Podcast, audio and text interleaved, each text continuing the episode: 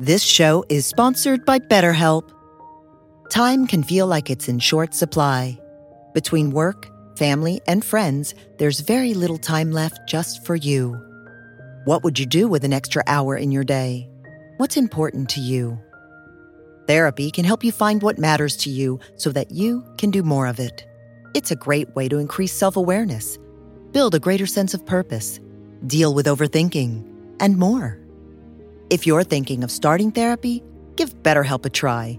It's entirely online and designed to be convenient, flexible, and suited to your schedule. Learn to make time for what makes you happy with BetterHelp. Visit betterhelp.com slash be here now today to get 10% off your first month. That's BetterHelp, H-E-L-P dot com slash be here now.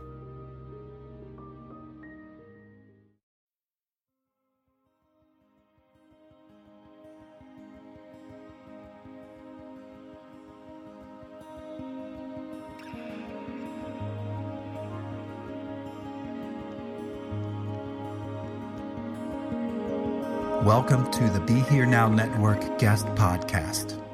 This series features talks from a myriad of modern spiritual teachers expanding on how we can all live a life in balance. If you're interested in supporting this podcast, please go to BeHereNowNetwork.com slash guest. The exploration of emptiness in the early Buddhist tradition, teachings of the Buddha. it might be important to keep in mind that there are different understandings of emptiness, or the word emptiness is used in different ways.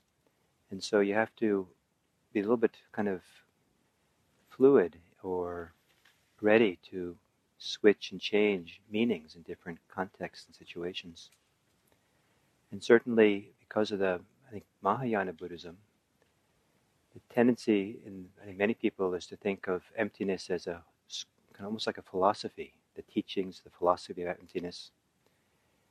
Whereas in the Theravadan Buddhism, there's no strong identification with emptiness as a philosophy, but rather um, as something that's directly and immediately connected to our practice and something we can experience. And as practice deepens, at various points, different kinds of ways of experiencing emptiness appear or occur. This idea that emptiness is not so much, I mean, it can be a, a way, of, a teaching, a way of understanding for sure of you, but in the Pali Suttas, in the teaching of the Buddha, the word emptiness, sunyata, kind of as a noun, uh, as far as we, I can tell, there's no clear way where it refers to a teaching or but rather it refers more often than not to a place to abide in, a place to dwell, a way of being, a state to, experience. And so we have the Buddha saying in uh, quote 46 I often abide in emptiness. So didn't say, he's not saying I often believe in emptiness or I often think about emptiness but he says, I often abide in emptiness. And then he goes on to say, You should train yourself thus. We will enter upon and, ab- abide in pure, supreme, unsurpassed emptiness. So, emptiness here is something to enter into uh, or something to abide in. Uh, the idea of entering into and abiding in, in one of the things that associations I have with those terms is something that includes all of us. When you enter into, you don't just enter into with your pinky, you know, or just with your thoughts. It's something like your whole being enters into this, this place and abides in this state that we live in. Sometimes there's a reference to um, emptiness samadhi. Samadhi is also, you know, it's not just a meditation practice, but it's a samadhi means kind of a holistic, uh, uh, unified experience or state that we enter into or become. Or so the, the samadhi, the, the state of emptiness that can be experienced. In, in uh, and then we have this uh, passage where the Buddha once said to his main disciple, Sariputta, your faculties are clear. The color of your skin is pure and bright. What abiding do you abide in now, Sariputta? Where do you abide? Where do you dwell? Where are you? What state are you in? And Sariputta replied, Now I often abide in emptiness. So again, we're talking about a place to be more than a way of kind of thinking or understanding, though the two don't have to be kept apart. So if you, um, and so there are different kind of meanings of what emptiness is, even in the in the terms of an experience, and it's a very rich word, the word emptiness, and um, and even in common English we use it in different ways. The Henry Nouwen quote had a positive spin on the word empty, empty friendly space, and we also have the negative spin on it. I felt so empty. I feel depressed and discouraged. I feel so empty, and and it's kind of kind of a a downer. And um, so, you know, but even even among the positive references to emptiness, there's a, a, you know number of different ways to experience it, and it's, I think it's very rich. Maybe it's in many many ways, and different people will refer to experiences they have as being empty, or, and they're not necessarily all talking about exactly the same state, but the word is such a powerful descriptive word for a way of being that is commonly used. Um, so you have to kind of, if you want to understand what they're talking about, you have to either hear them more deeply what they're actually experiencing, or you have to somehow be an empath and kind of feel your way into how they are and share it with them. And as a preface to this, I want to say that um, when Chinese Buddhists translated the word emptiness into Chinese, they uh, u- they used a, a, Chinese character for sky. Interesting, and this led to all kinds of wonderful poetic language in Chinese and Japanese Buddhism, uh, all relating to emptiness, connecting it to sky. But here we have a quote from the Pali. Like the path of birds in the sky, it is hard to trace the path path of those whose field is the liberation of emptiness and signlessness. So if you're if you're liberated with emptiness, somehow you're abiding in emptiness. It's like you know you walk through the world, kind of like a bird maybe through the sky. You can't really find the, the, the path, the tracks of the bird flying. There's something not you know not, not, not, kind of a kind of a kind of a tracelessness perhaps of someone who's free. So then 49. What friend is the liberation of mind through emptiness. Here, a monastic, gone to the forest or to a root of a tree or to an empty hut, reflects thus This is empty of self, or of what belongs to a self. This is called the liberation of mind through emptiness. So he's saying reflecting. So again, it's kind of thinking.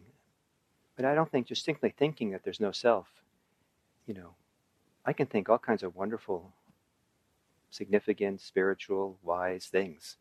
And and I do often enough, I think. I, I try I try to or something. And many times it doesn't help me much. it's one thing to think it. But it's a whole other thing to kind of just to not just reflect on or think it, but actually see it or be it, to really see it in a deep, deep way with insight. And to see, have an experience that, oh, there's no self here, I think is one of the lovely experiences to have. And it's something that time to time I can have it in my ordinary life, meeting and talking with someone, going about. And uh, I feel like, you know, I don't feel, I don't ha- have the reference point of a self, of me, of Gil, and it's kind of like I'm transparent, or there's no boundaries, or there's no sharpness, division. It's kind of like I'm empty. There's nothing here. And um, and um, and it's really exquisite when it happens. Now, some people ask the question. I think some of you have already in notes. If you know, if, if keep focusing on this not self, all the stuff which is not self, well, how do I go about my life? shouldn't I have a strong self in order to, you know, my therapist has been building up myself for years. you know, and now, you know, I spend a lot of money on building up a sense of self, and and you know, now I come to Spirit Rock, and you undo all that work.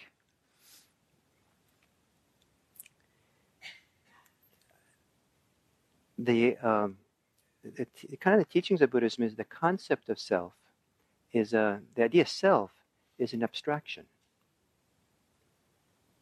There is no self as an abstraction, really. I mean, I mean kind of like Spirit Rock is an abstraction. Now, you know, if you're flying over an airplane and point down and say, that's Spirit Rock, point to the place, is that really Spirit Rock, the place?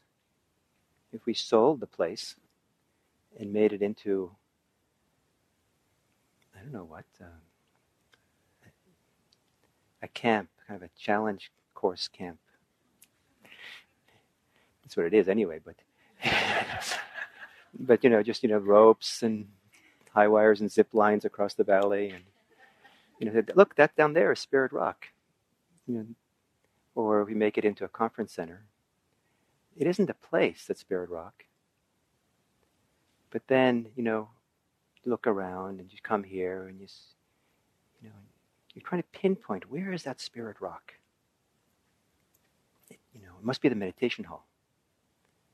That's it, right? That's really Spirit Rock. But then I was manager told me this beautiful story today about how many countless, many, many people it takes to put on a retreat like this who are invisible to us. So many of the support people, the volunteers, the staff who work here. It's actually a big, lot, a lot of pieces that come together. So it's not just the, the hall. Is it you? Because you come and practice here? But what about all the other people? Is it the teachings? But then different teachers have different teachings. You know, can you pinpoint Spirit Rock? Spirit Rock is an abstraction, and we kind of understand the abstraction, and actually different people understand the abstraction in different ways. and so there's sometimes a little jostling at Spirit Rock because one person has this abstraction of what it means, and someone else has this abstraction. It's like, it'll, you know, they overlap somewhat enough that we can get along, but, you know, where is Spirit Rock really? So the self is kind of like that too. Mm-hmm. now, the pieces of Spirit Rock you can strengthen, develop, you can fundraise and have a strong endowment, you can have hire really good people and have strong people, you can have hopefully good teachers, and that makes it good. And you can do all these different pieces that add up to a strong Spirit Rock. So, same thing with an individual. you can't build up a strong self, it's just an abstraction. But you can look at particular aspects of a self strong mindfulness, strong confidence, self understanding, compassion, clear sense of who other people are, how to take care of oneself, patience, wisdom. There's a lot of different particular factors you can build up and make strong. Your therapist might say, building up those particular qualities adds up to making a strong self. Buddhists might say that too, but Buddhists might say, building up those strong qualities is building up those strong qualities. that's enough. You don't have to say, the you know, strong self on top of it. It's just strong qualities. Those strong qualities help us negotiate the world in a healthy, sane way. and many of the same qualities you're building up, hopefully, I think maybe in therapy, are the same good qualities you're building up in practice because those are the good qualities needed. But there's a sensitivity in Buddhism about the dangers of saying self around it because it becomes a magnet for all kinds of ideas cultural, family, personal ideas of what it means to have a self. It's enough just to build up strong sense of self understanding, strong sense of compassion or care, understanding others and different things. So, when I have a strong sense of this, not, you know, I'm empty of self. One of the ways that I, refer, I, I experience that is I don't, in my experience, if I, I can't find a self. If I was going to stop and turn around and look behind me, you know, look, where is he? you know, I don't see anything. And it feels very transparent or very em- empty in a kind of almost physical way. It just feels like there's nothing here in a beautiful way. And at the same time, I'm very aware of the thoughts that arise, the feelings that arise, sensations in the body that are occurring. And I'm, if I'm conversing with someone, I'm very aware of the people I'm talking to, what they're saying, what goes on. You know, so there's a kind of a, you know, there's a clear sense of awareness of all the reactions and things going on, but I'm not coalescing it around. Now, I'm quite capable of doing that, unfortunately, at times. But it's also at times when there's not, not, none of that goes on, and it's exquisite to have this kind of openness, porous, porousness. And because there's all this awareness of thoughts, feelings, reactions, and all that, it feels very safe. I had one disassociation experience when I was in college where I disappeared in my professor's office. I was so nervous to go with my freshman to go and required office hour visit with my English professor. And I was, you know, kind of, I was so nervous. I sat down in the chair and I disappeared. And I was wondering, why is he looking at the wall? And next thing I knew, I was out walking down the hallway. I have no idea what happened. I was I was empty. I wasn't, you know, that's not the emptiness we're talking about in Buddhism. There was kind of a dissociation.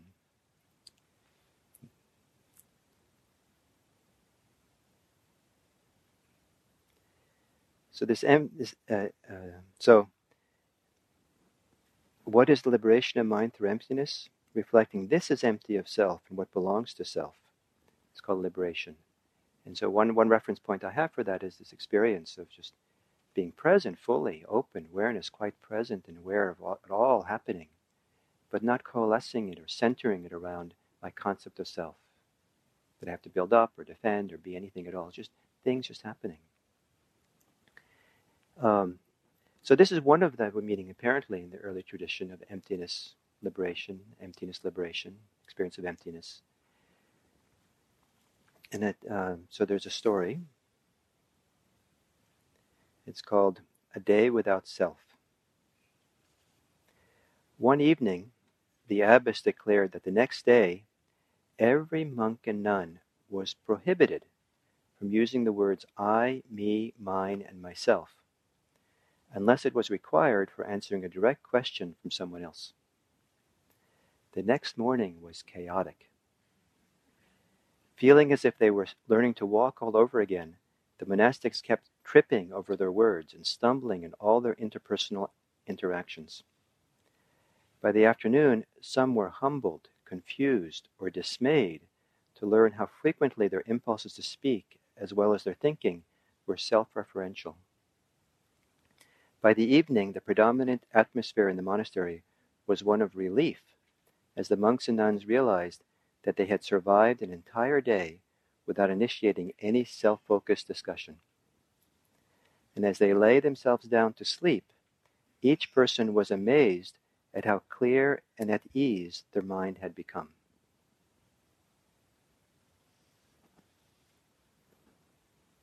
Isn't that nice? I find it very interesting.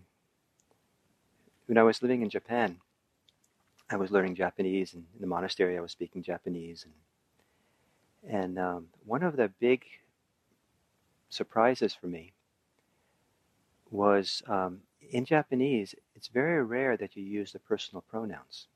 It's just understood in context, the personal pronouns. So um, if I get up to walk out, uh, I might say walking out, and you all know that I'm the one who's walking out. It's not needed. I'm the one who's walking out. So you don't say I.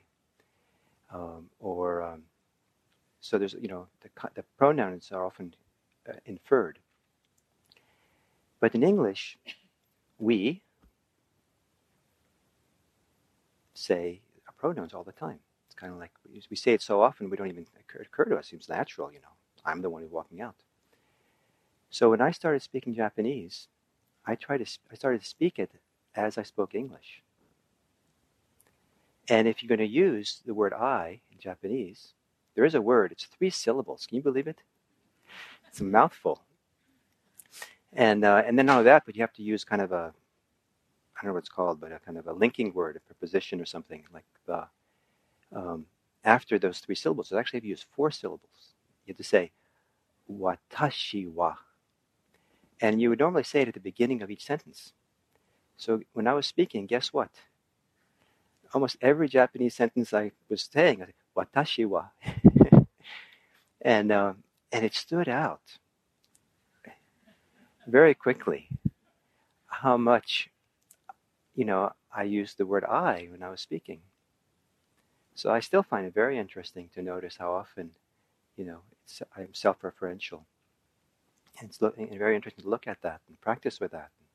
Are there alternatives and other ways of, you know, being than always being self-referential? I find it even more interesting how often our thoughts are self-referential in nature. Now, some of you heard this when I teach this, uh, but I think it still amazes me. If you know, if someone went around and talked to me as much as I talk to myself, you know, they walked around next to me and talking away, and if they were as repetitive as I am to myself, I would, you know, I would certainly beg them to stop talking. I'd ask them. I would pay them. I would, you know, all kinds of, you know, I do lots. I'd try to run away. I'd wonder about their sanity. And if, but certainly I get bored. But what's really amazing is I don't get bored that often with my own inner chatter. I mean, occasionally I do, luckily, or something, but but it's say so interesting. And you know, and why is that? And I think because much of our thinking, one way or the other, tends to be self-referential. You know, we're so important; it's all about us, or something. So to begin questioning this tendency to be self-referential, and what's an alternative? And there is an alternative. There's a, lot, a variety of alternatives. One of this it's possible to live a sane, healthy, compassionate, active life, and without this strong sense of self reference. Kind of be porous, be transparent, trans- kind of empty, feeling kind of empty.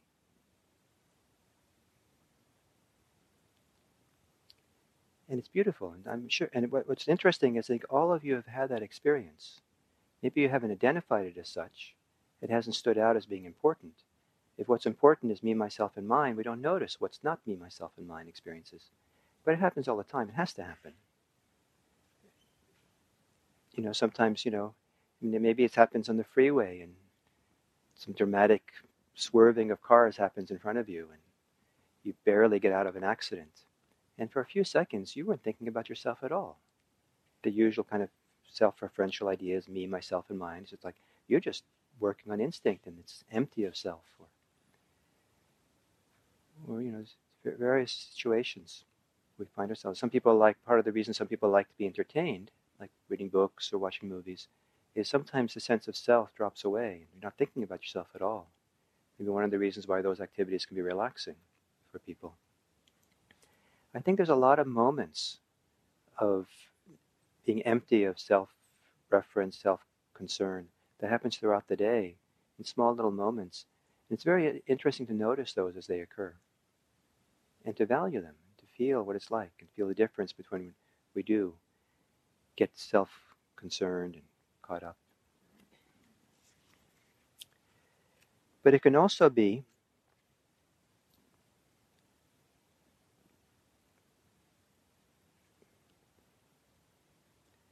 very frightening to not operate with a sense of self present. Because the sense of self, you know, the idea of self is something we need to develop growing up. It's part of the task of a child growing up is to have some clear sense of I'm here and you're over there, and, to realize that the your you know your neighbor's your classmate's lunch is not your lunch. You know, so you don't take your classmate's cookie because you know it's there's no self here, there's no self there. It's just you know, it's, not a good thing, you know. And so you need to come. tell, this is my cookie, that's their cookie, is a useful thing to have. Otherwise, you know, be, you know, six-year-old hears too much Buddhist teaching, we're all in trouble. Now, there has to be some development, understanding of self and the difference between self and other and your reaction. And there's certain things we can only take care of, do for ourselves.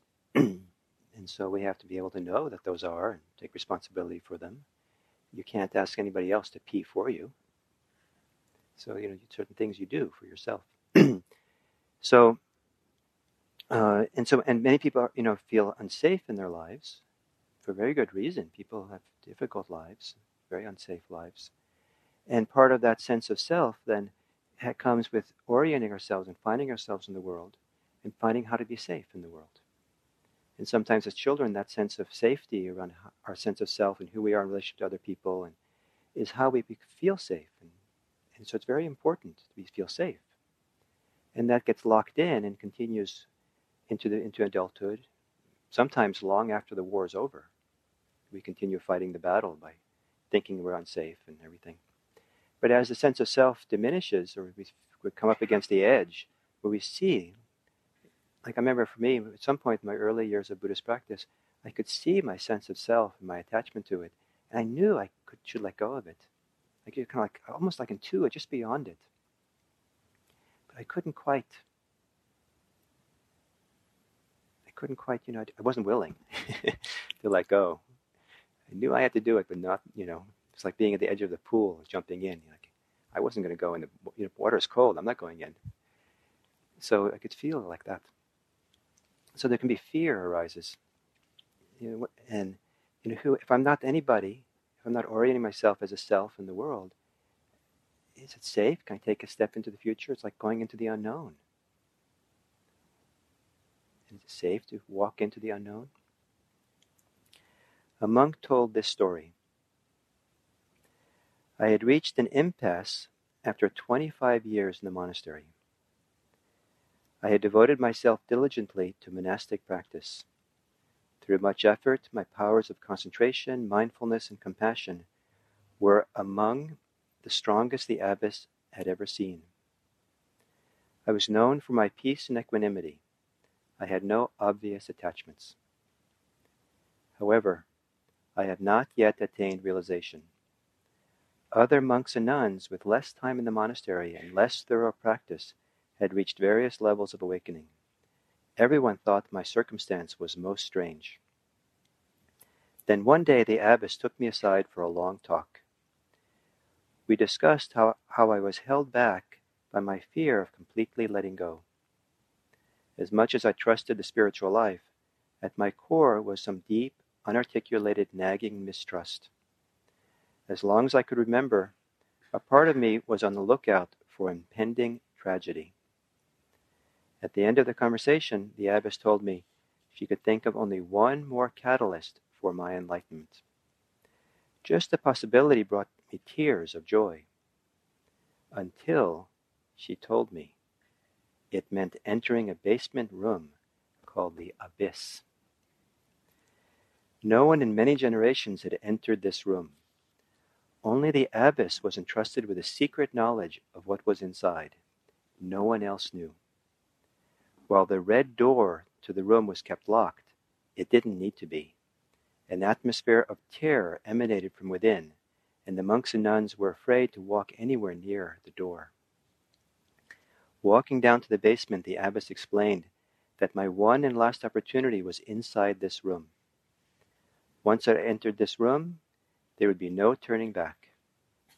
Standing in front of the door, I had mixed feelings about entering. The abbess carefully explained the instructions that had been transmitted to her. I was to step into the room. The abbess would close and lock the door behind me, and under no circumstance would she unlock it again. On entering the room, I was simply to walk to the other side of the room and exit through the door there. It sounded easy enough. Suddenly, the abbess opened the door and pushed me inside.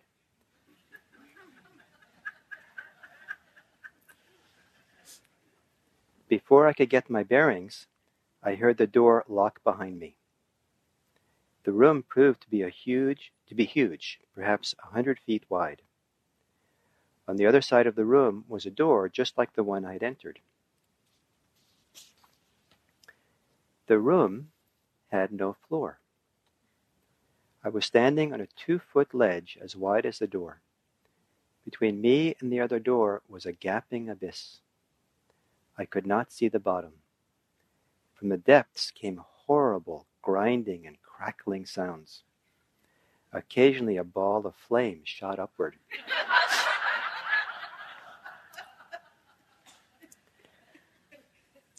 I was scared and perplexed. How was I supposed to walk across? I spent the first day standing on the ledge studying the room, certain that I was meant to discover some secret way to get across. I spent the second day banging on the door, hoping that someone would let me out. I cried most of the third day until, while sitting on the ledge, one of my slippers fell off my foot. As it fell, the grinding noises seemed to get worse. On the fourth day, I desperately and repeatedly reviewed the instructions. They were so simple walk across the room and out the other door. Could I trust the abbess? Tired and hungry, on the fifth day, I gave up all hope. Conv- convinced I had no other choice but to try the instructions, I decided to walk off the ledge. I tried not to imagine what awaited me down in the depths. Terrified, I looked straight ahead and took a step into the room into the unknown.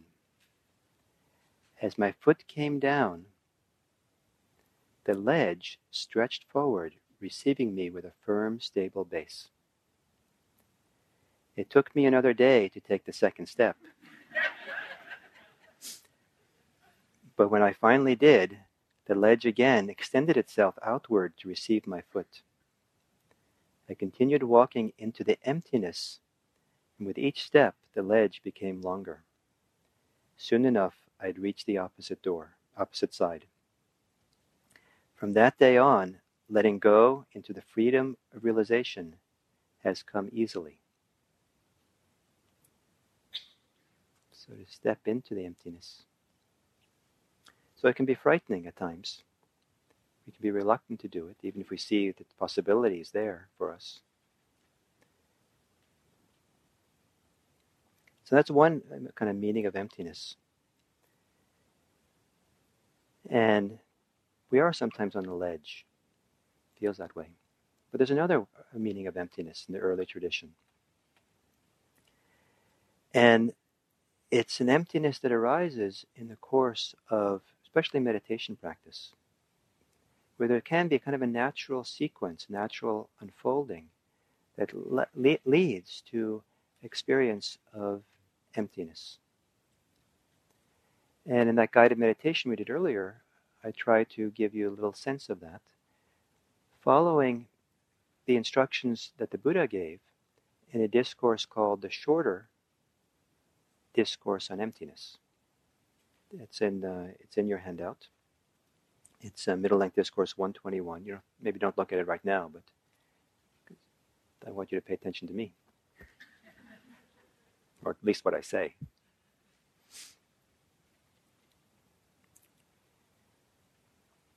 The um,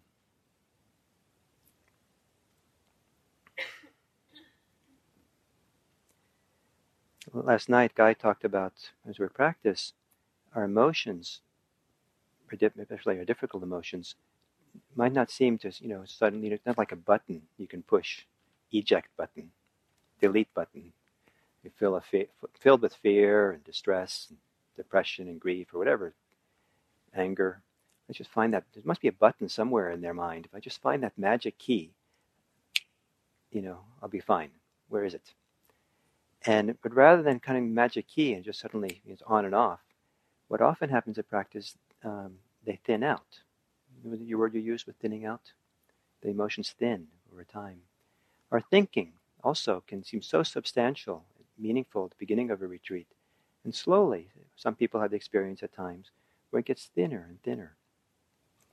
And um, our concerns, our preoccupations don't just suddenly go away, but they get lighter, more transparent. There's more gaps between them. And they get kind of wispy after a while. And one of the things that's interesting that happens is that as the things we're attached to, concerned with, gripped by, the grip gets weaker and they get thinner or more transparent or more porous. They don't go away, but, you know, they get thinner and more porous. It tends to come with a strong sense of well or with a sense of well-being. It kind of feels more peaceful or more delightful or joyful, easeful to have this happen. And as the thinning happens, as we're no longer caught up and so caught up, preoccupied, so attached, so resisting it and pushing it away or holding on to it, wanting it, not wanting it, just letting it be there and being present and aware. And this thinning happens, we calm down and settle down. It gets, things get thinner and thinner and thinner. And not only does thinner our, our, our kind of afflictive emotions get thinner, or our, um, our thoughts get thinner, more porous, more wispy, but even that sense of self, self preoccupation, self concern, self referential, sense of even the sense of I am, amness, I am here, it gets thinner and thinner. And as it gets thinner, it just feels so right. It can feel so peaceful. It can feel so joyful. It can feel so blissful, even. It just gets thinner. And it's okay. You feel, oh, yeah, this is a good. At some point, you can feel, oh, this is a nice process. It's okay. Let me. It's okay to kind of let it go. Let it go. Let it get thinner. And the th- there's very few thoughts left. Our thoughts are so thin and so light. Even the thought I am, or I'm going to get, or what's, what's going to happen to me, or any thought at all. Even the, and you have to have a thought in order to tell you, who, tell you, tell you who you are. Who are you when there's no thought to tell you? It always gets thinner and thinner, and the more space between them. It just feels so right and so good. And at some point, it gets so thin, so thin. There's just one little filament left. And just the process has been, has been so good, so peaceful, so satisfying. Yes, it's be so good to have that last filament break too. The last holding.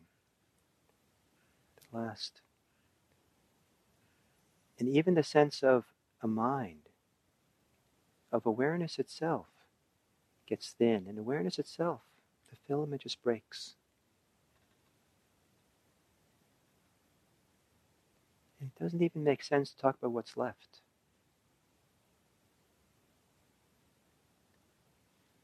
But it feels so, you know, it, it doesn't even feel good exactly. Just nothing, you know, just, but the process, the feeling of how right it is and how peaceful it is, how liberating it is, it just feels, the whole process feels so great. And this last letting go just just a, seems like just the right thing to do. It's like, what could be better? What could be better than having this any filament left?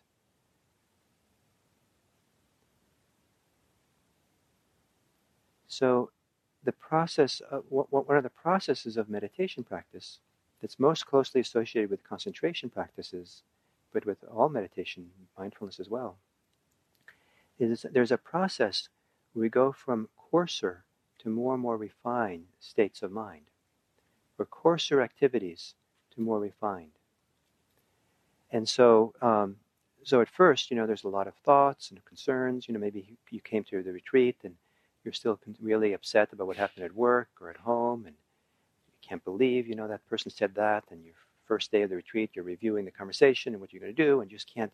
You're trying to let go of it, but you just, you're gripped in it. And by the second day, it's not so prevalent anymore, and you know you've settled some more, and gets you know that coarse activity of churning and thinking and analyzing and getting revenge has settled down. And not, you're still there a little bit the second day, you know, but it's not so. Third day, it's you know just every once in a while it comes in. By the fourth day, perhaps, you know, it's you know just a few times it wisps in and out. Fifth day, what what work? Do I have a job?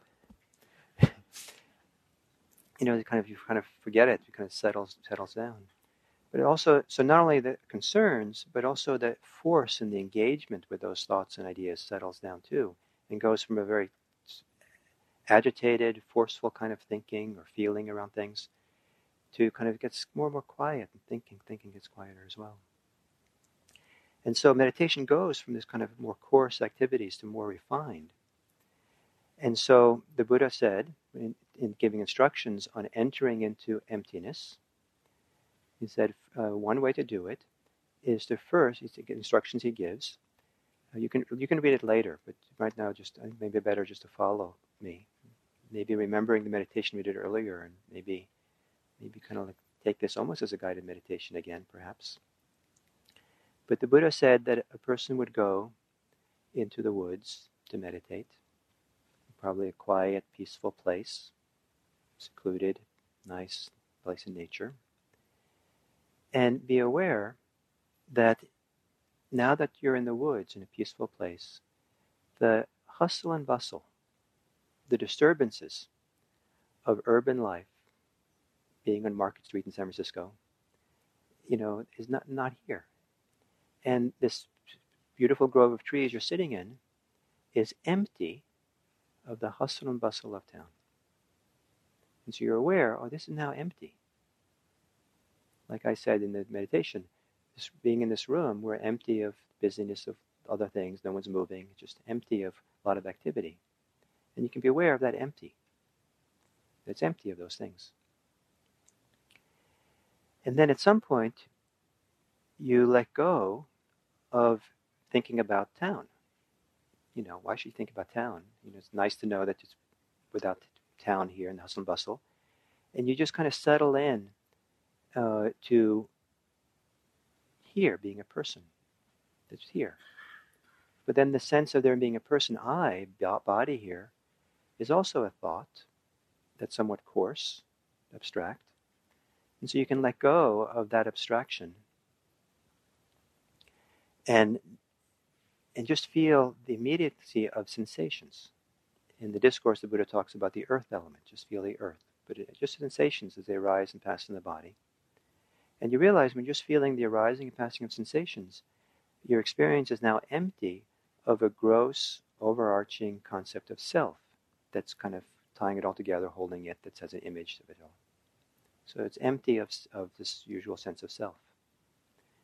And then as you kind of uh, experience the sensations, the Buddha then said, if you let go, oh, sorry, what's left, he said, is this, he called it disturbance, the activity of all those sensations going on. That's the kind of level of coarseness. And then that coarseness falls away, and that disturbance falls away. And this, this, this instruction says you become aware of space all the space. That's all that's left. So, not the details of what's happening within the space, but just the space that holds it all. And as you really enter into that world of space and really take it on, just that's the primary focus of perception of awareness, you realize that now your experience is empty of those sensations you had before. But what's left is the disturbance, a very refined disturbance, usually we wouldn't think of it as being disturbing, but a little bit of the activity of the mind that's focused on experiencing the space. So then you let go of that perception, that thought, that focus on space, and focus on something which is more refined, more settled, more quiet, which is not the space, but the awareness that knew the space. And sometimes people talk about having this infinite experience of consciousness. All there is is consciousness.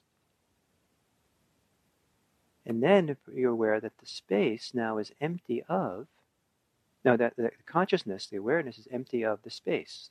Awareness of space, thinking about space, perceiving the space. And then the person lets go of consciousness, awareness. Now, how do you do that? What's that about? And as we follow these steps, the mind becomes more and more empty of particular things. It isn't that you see the emptiness of the phenomena, which is a very important insight, but rather we actually the mind, the mind, the perception, the awareness, the field of cognition or whatever, is becoming empty of many of the normal things that it would be filled of. It becomes simpler, simpler, simpler. And this is a profoundly satisfying thing to do. There's a lot of deep abiding peace and well-being that comes when the mind gets so simple and empty and all this extraneous activity. It all seems extra. And in fact, if you imagine yourself in the deepest states of meditation you've ever been in, I don't know what it is for different ones of you, but some state of deep calm, abiding, sense of satisfaction, and just being here, being alive is enough. It just feels very peaceful and settled and relaxed. And someone, you know, the manager comes and says, you know, we got a phone call and um, you've, you know, lucky you, but you've just gotten tickets to the World Series. It's happening in four hours, and I'll take you there. you know, ah! I mean, you know, the World Series can be a fun thing to do in its own time and place, but you know, it feels like you feel like an affront. It feels like that's painful. That's, that's agitating to do that. And so that language you might use for like you know in that in that contrast between being um, you know in such a peaceful state peaceful state and going off to do something really marvelous that other, other times would be great might be something like this. And it, understanding the context for making the statement is very important. Otherwise, it can seem that um, it's kind of a world negating statement. But probably you would say something like this too, in that contrast World Series or being deeply at peace, right?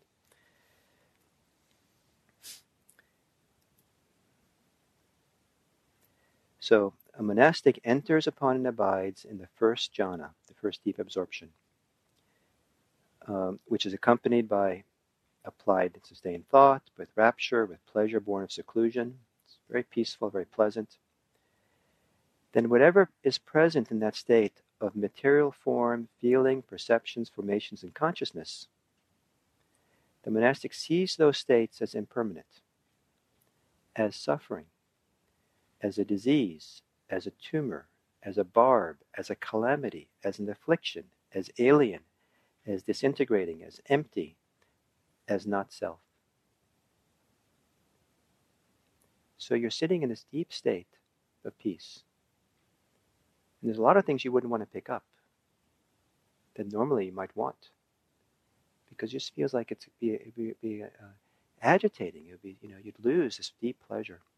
But in that deep state, you actually look at the, the degree to which you still feel body, feelings, thoughts, and you can feel and sense that there's something even better. There's a deeper peace, a deeper freedom, a deeper ease.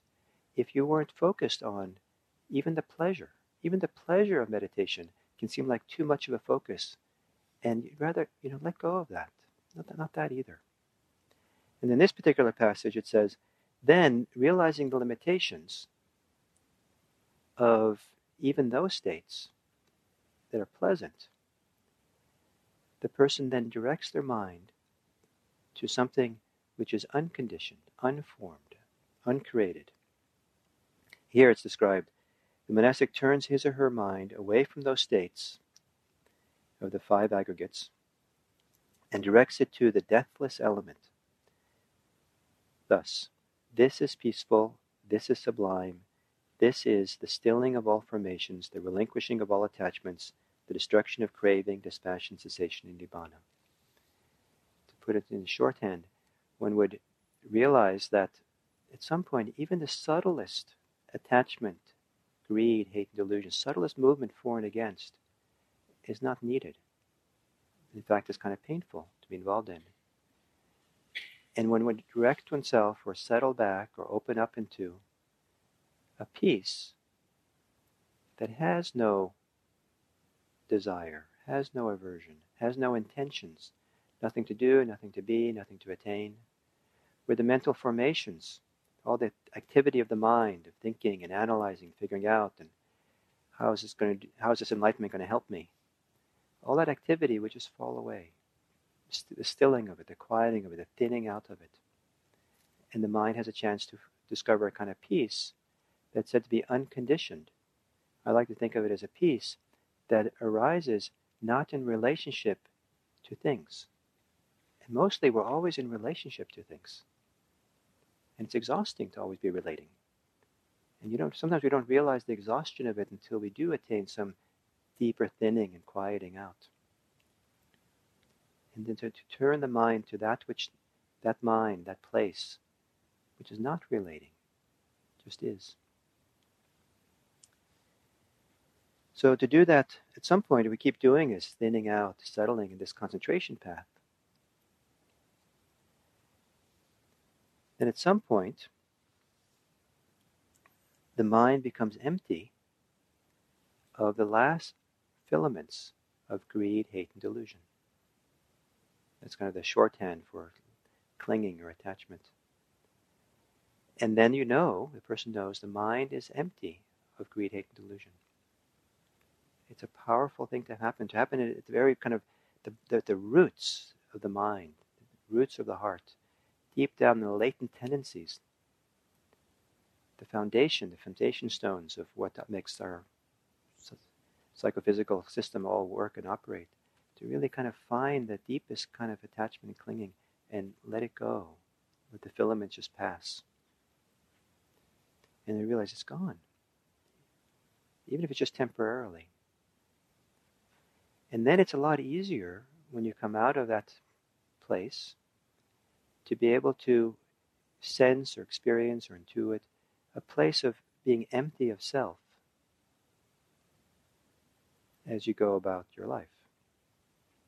It's kind of a kind of luminous emptiness within which all things occur.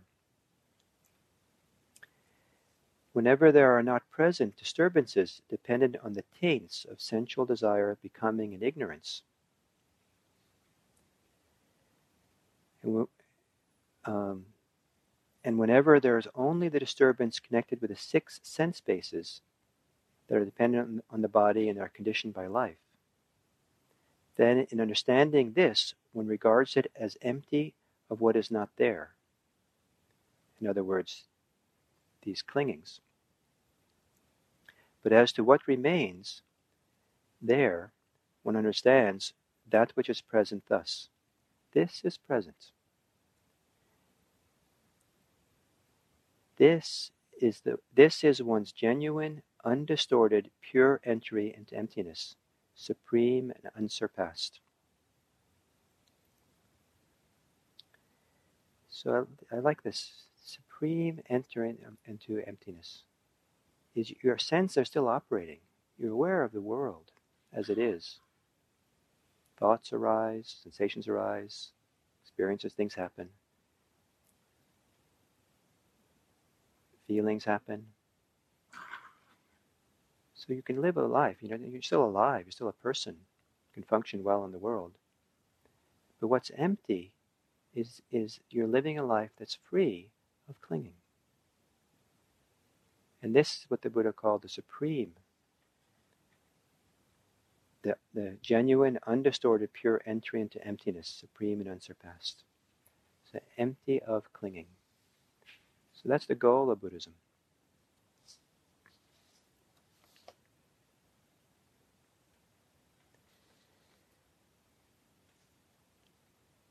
So here we have at least two different ideas of what emptiness is. There's the emptiness of not feeling a self here. And then the second idea is emptiness, that is this emptiness that comes with emptying, emptying, emptying the mind of extraneous activity, thinning out. And then the emptying, the emptiness of emptiness of clinging, of, of the taints, of the klesas, of the asavas of of um, greed, hate, and delusion. So this is the direction the practice is going. So emptiness, the experience of emptiness, here and now, leads to uh, I, what sounds to you as a radical simplicity of being, where we can just be present for how things are they arise and they pass. We hear, we taste, we touch, we think, we smell.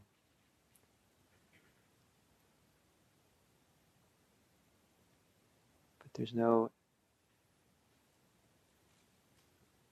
latching onto it or grabbing onto it or resisting it. Or so Guy read the quote earlier of just empty phenomena rolling through, rolling on.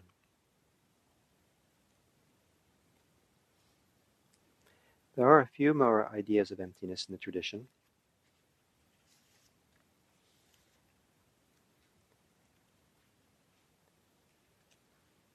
But uh, I think uh, it's probably enough. Emptinesses.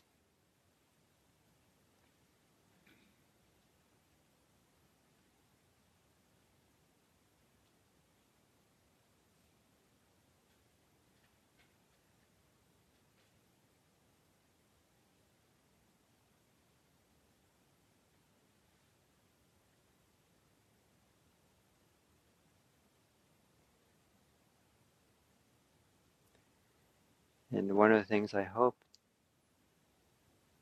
has been conveyed in this talk is that it's okay, it's worthwhile, it's appropriate to allow yourself to let go of the things that you normally think about or concerned about or involved in. It's okay to it's actually quite safe. It's probably the safest place to be, is to let go of the holding on attachment to self, being self referential. It's okay. And I hope that was conveyed because it's so hard for our poor little minds to really believe that. So much we, we think that our, the solutions for our life, our safety, our well being, are found in the concerns, the thoughts, the things we're attached to.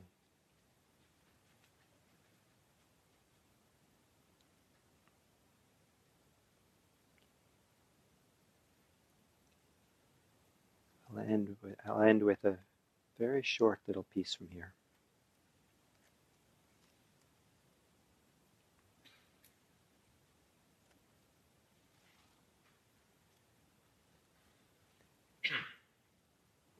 One evening, the abbess taught, Your problems won't be solved in this monastery, they will be dissolved.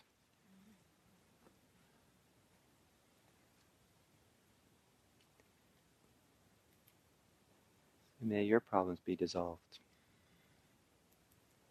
So, what I'd like to uh, suggest is that uh, we don't take questions today, but somehow let the emptiness, the stillness, the quiet of the morning that we've had so far somehow inform or linger, linger intuitively, and the rest of the morning perhaps. And so, why don't we have now really an hour, I guess, until the next sitting, and for you to do what you feel is best. Sit, walk, go for a stroll, have tea, whatever seems best to let this emptiness linger for you. Or let you be in touch of something that's empty. Thank you.